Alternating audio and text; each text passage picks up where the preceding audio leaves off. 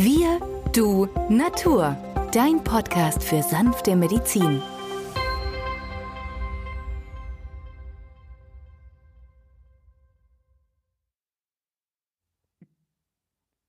Hallo und herzlich willkommen zu einer neuen Folge von Wir, du, Natur, dem Podcast für sanfte Medizin.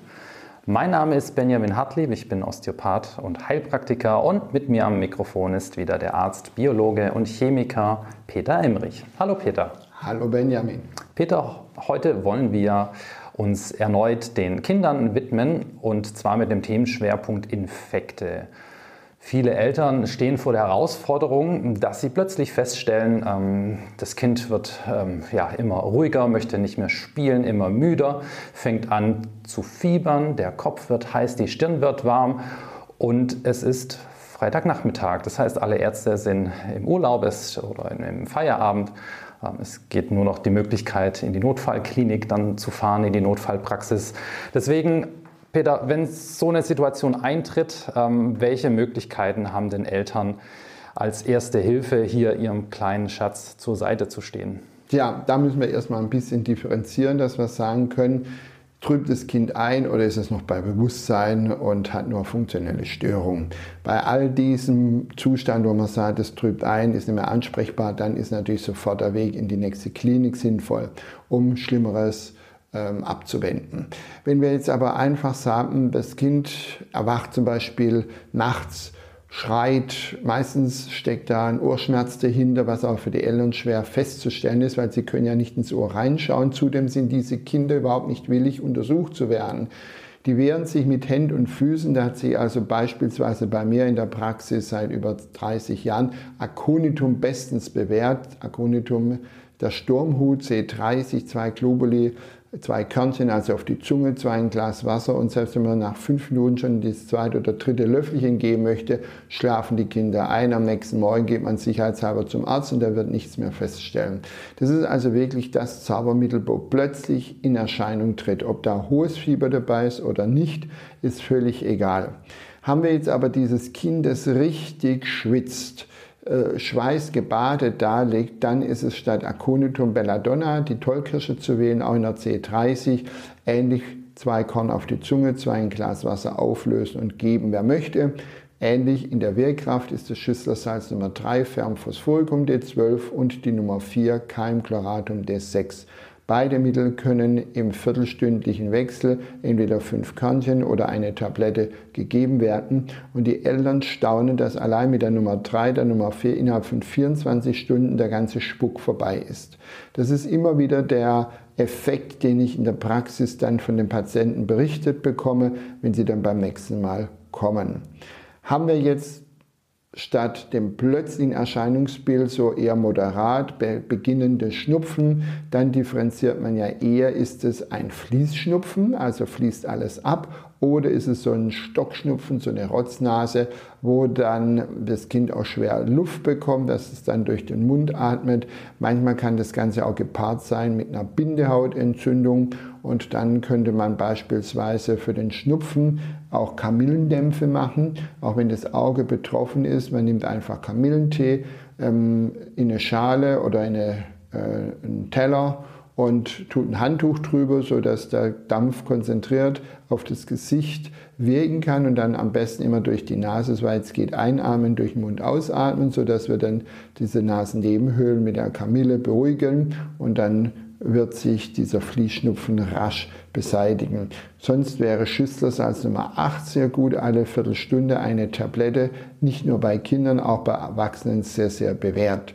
Steht dann die Bindehautentzündung im Vordergrund, dann kann man den Augentrost Euphrasia nehmen, entweder in Tropfenform oder aber auch als Tee. Man stellt einen Tee her, nimmt eine Badewanne für das Auge, kriegt man jede Apotheke und spült das Auge damit haben wir eher den verstopften, ähm, der, das nicht abfließende Sekret im Mittelpunkt der Betrachtung, dann können wir Schisslersalz Nummer 4 Kaliumchloratum D6 geben, auch hier eine viertelhalbe Stunde. Wenn dann die Beschwerden besser werden, dann erweitert man die Gabe, das heißt alle zwei, drei Stunden und am Schluss so zwei, dreimal am Tag, so ein, zwei Tage und dann sind die Beschwerden eigentlich weg. Auch beim Schnupfen muss man sagen, ist es ja ein Heilbestreben. Das heißt, das, was wir als Schnupfen bezeichnen, ist schon die Heilung des Organismus. Das wird jedem äh, erst bewusst, wenn er mal darüber nachdenkt. Und dann ist es sinnvoll, dieses nicht mit Pipapoölen zu unterdrücken, auch nicht mit irgendwelchen Nasenab Nasenschleimhaut abschwellenden Maßnahmen, mit, mit Nasensprays, ähm, sondern dadurch können Chronifizierungen entstehen und davor warne ich immer. Deswegen ein Bestreben des Körpers eher unterstützen. Peter, du hattest eingangs die Ohrenentzündung erwähnt oder Ohrenschmerzen. Wie können denn Eltern erkennen, ob ihre Kinder ähm, Probleme mit den Ohren haben? Denn viele, ja besonders die ganz kleinen Kinder, können sich in manchen Fällen gar nicht so artikulieren, wo der Schmerz denn nun genau sitzt. Ja, also das Ohr hat ja die Ohrmuschel und dann gibt es da so einen Lappen der direkt am Kiefergelenk ansetzt und wenn man da drauf drückt, verschließt eigentlich den Gehörgang. Das nennt man medizinisch Tragus. Und wenn man da drauf drückt und das Kind reagiert, dann wissen wir, aha, hier ist doch eine Entzündung eher vom Gehörgang da. Unten, wo das Ohrläppchen ist, äh, ist so eine kleine Mulde, wo der Kiefer ansetzt. Da kann man auch eindrücken und guckt, ob es da reagiert. Das ist eher so ein Hinweis dann auf Mittelohrentzündung. Also das ist eine Möglichkeit. Oder das Kind fasst immer wieder an ein Ohr ran, was ihm weh tut. Oder manche haben auch das Gefühl, ähm, das Kind plötzlich verändert die Kopfhaltung. Insgesamt ist es wichtig, äh, hier zu agieren.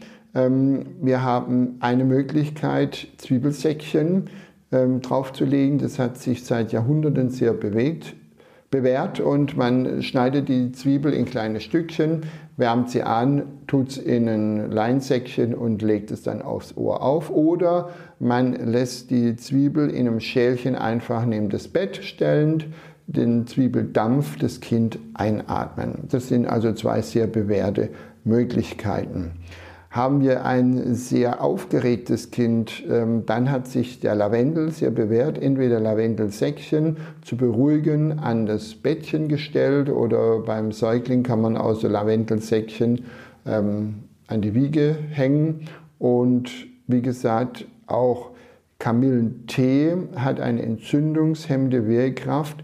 Das kann also auch beruhigend wirken. Haben wir nun Kinder, die dann häufig hohes Fieber entwickeln, da muss man da jetzt nicht gleich den Beneronsaft geben, sondern man kann auch durchaus beim Säugling eine Zitronenscheibe nehmen, die in zwei Hälfte teilen und es auf die Fußsohle legen, ein Zöckchen drüber ziehen und innerhalb von wenigen Minuten sinkt die Temperatur. Das verblüfft immer wieder die Eltern, dass mit so einer einfachen Maßnahme was passiert. Man kann aber auch ebenso Essigsöckchen äh, überziehen. Also man ähm, nimmt Essig, bisschen mit Wasser verdünnt, die Söckchen rein und ein warmes Wollsöckchen drüber und lässt es wirken. Ältere Kinder kann man auch Wadenwickel machen. Das sind einfache Maßnahmen, um rasch Fieber zu, äh, die, das Fieber zu senken und entleitend. Dazu kann man bei Eltern, Kindern auch mal einen Einlauf machen. Auch ein Einlauf senkt die Temperatur äh, über die Stuhlausleitung innerhalb von einer Stunde. Ja, also solche einfache Dinge gibt es tatsächlich. Hat sich jetzt das Ganze nach unten verlagert, also aus der Nase eher in den Bronchialbereich. Dann sind da natürlich wunderbare Heilpflanzen, der Thymian, der Andorn und auch der Spitzwegrich. Gerade der Spitzwegrich alle Viertelstunde einen Teelöffel gegeben, hilft, dass dieser heftige Husten ausbleibt. Äh, da staunen auch meine jungen Eltern, wenn ich das denen sage. Das genauso auch beim Erwachsenen. Der nimmt dann halt ähm, auch einen Teelöffel oder einen Esslöffel, wo man tatsächlich sieht, Potzblitz, die Heilkraft des Spitzwegers so gewaltig. Ansonsten haben sich für den Husten sehr bewährt, auch ab null Jahren, das heißt also ab Geburt sozusagen der Efeusaft für Kinder oder auch der Thymian. Der Thymian ist der natürliche ACC, das ist der Acetylcystein, der Schleimlöser. Und deswegen sage ich meinen jungen Eltern, warum etwas Chemisches aus der Apotheke, wenn es auch was Pflanzliches gibt. Und dann sollten sie am besten, wenn es der Säugling ist, auch den Thymian der Mama geben und die Mama überträgt die Inhaltsstoffe des Thymians mit der Muttermilch. Ähm, Sind es ältere Kinder, dann können wir da auch eine Kombination aus Thymian und Primelwurzel geben. Die sind ab sechs Monate zugelassen. Und wer fürchterlichen Husten hat, sodass nachts der Nachtschlaf gestört ist, da empfehle ich immer als natürlichsten Hustenstille die Eibischwurzel. Vielen Dank, Peter, für die wunderbaren Tipps zur Ausstattung der eigenen Hausapotheke. Wir danken euch fürs Zuhören, hoffen euch hat es gefallen und dann hören wir uns bei der nächsten Folge.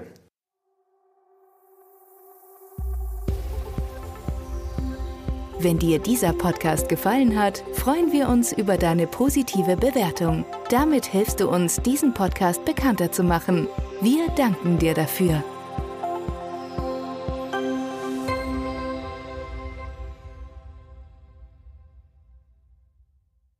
Der folgende Hinweis ist uns wichtig. Alle hier vorgestellten Informationen können nur einen allgemeinen Charakter haben. Sie ersetzen nicht die fachkundige Untersuchung und Behandlung durch deinen Arzt. Bitte wende dich bei anhaltenden Beschwerden an den Arzt deines Vertrauens. Nur auf diesem Wege kann die geeignete Therapie für dich gefunden werden.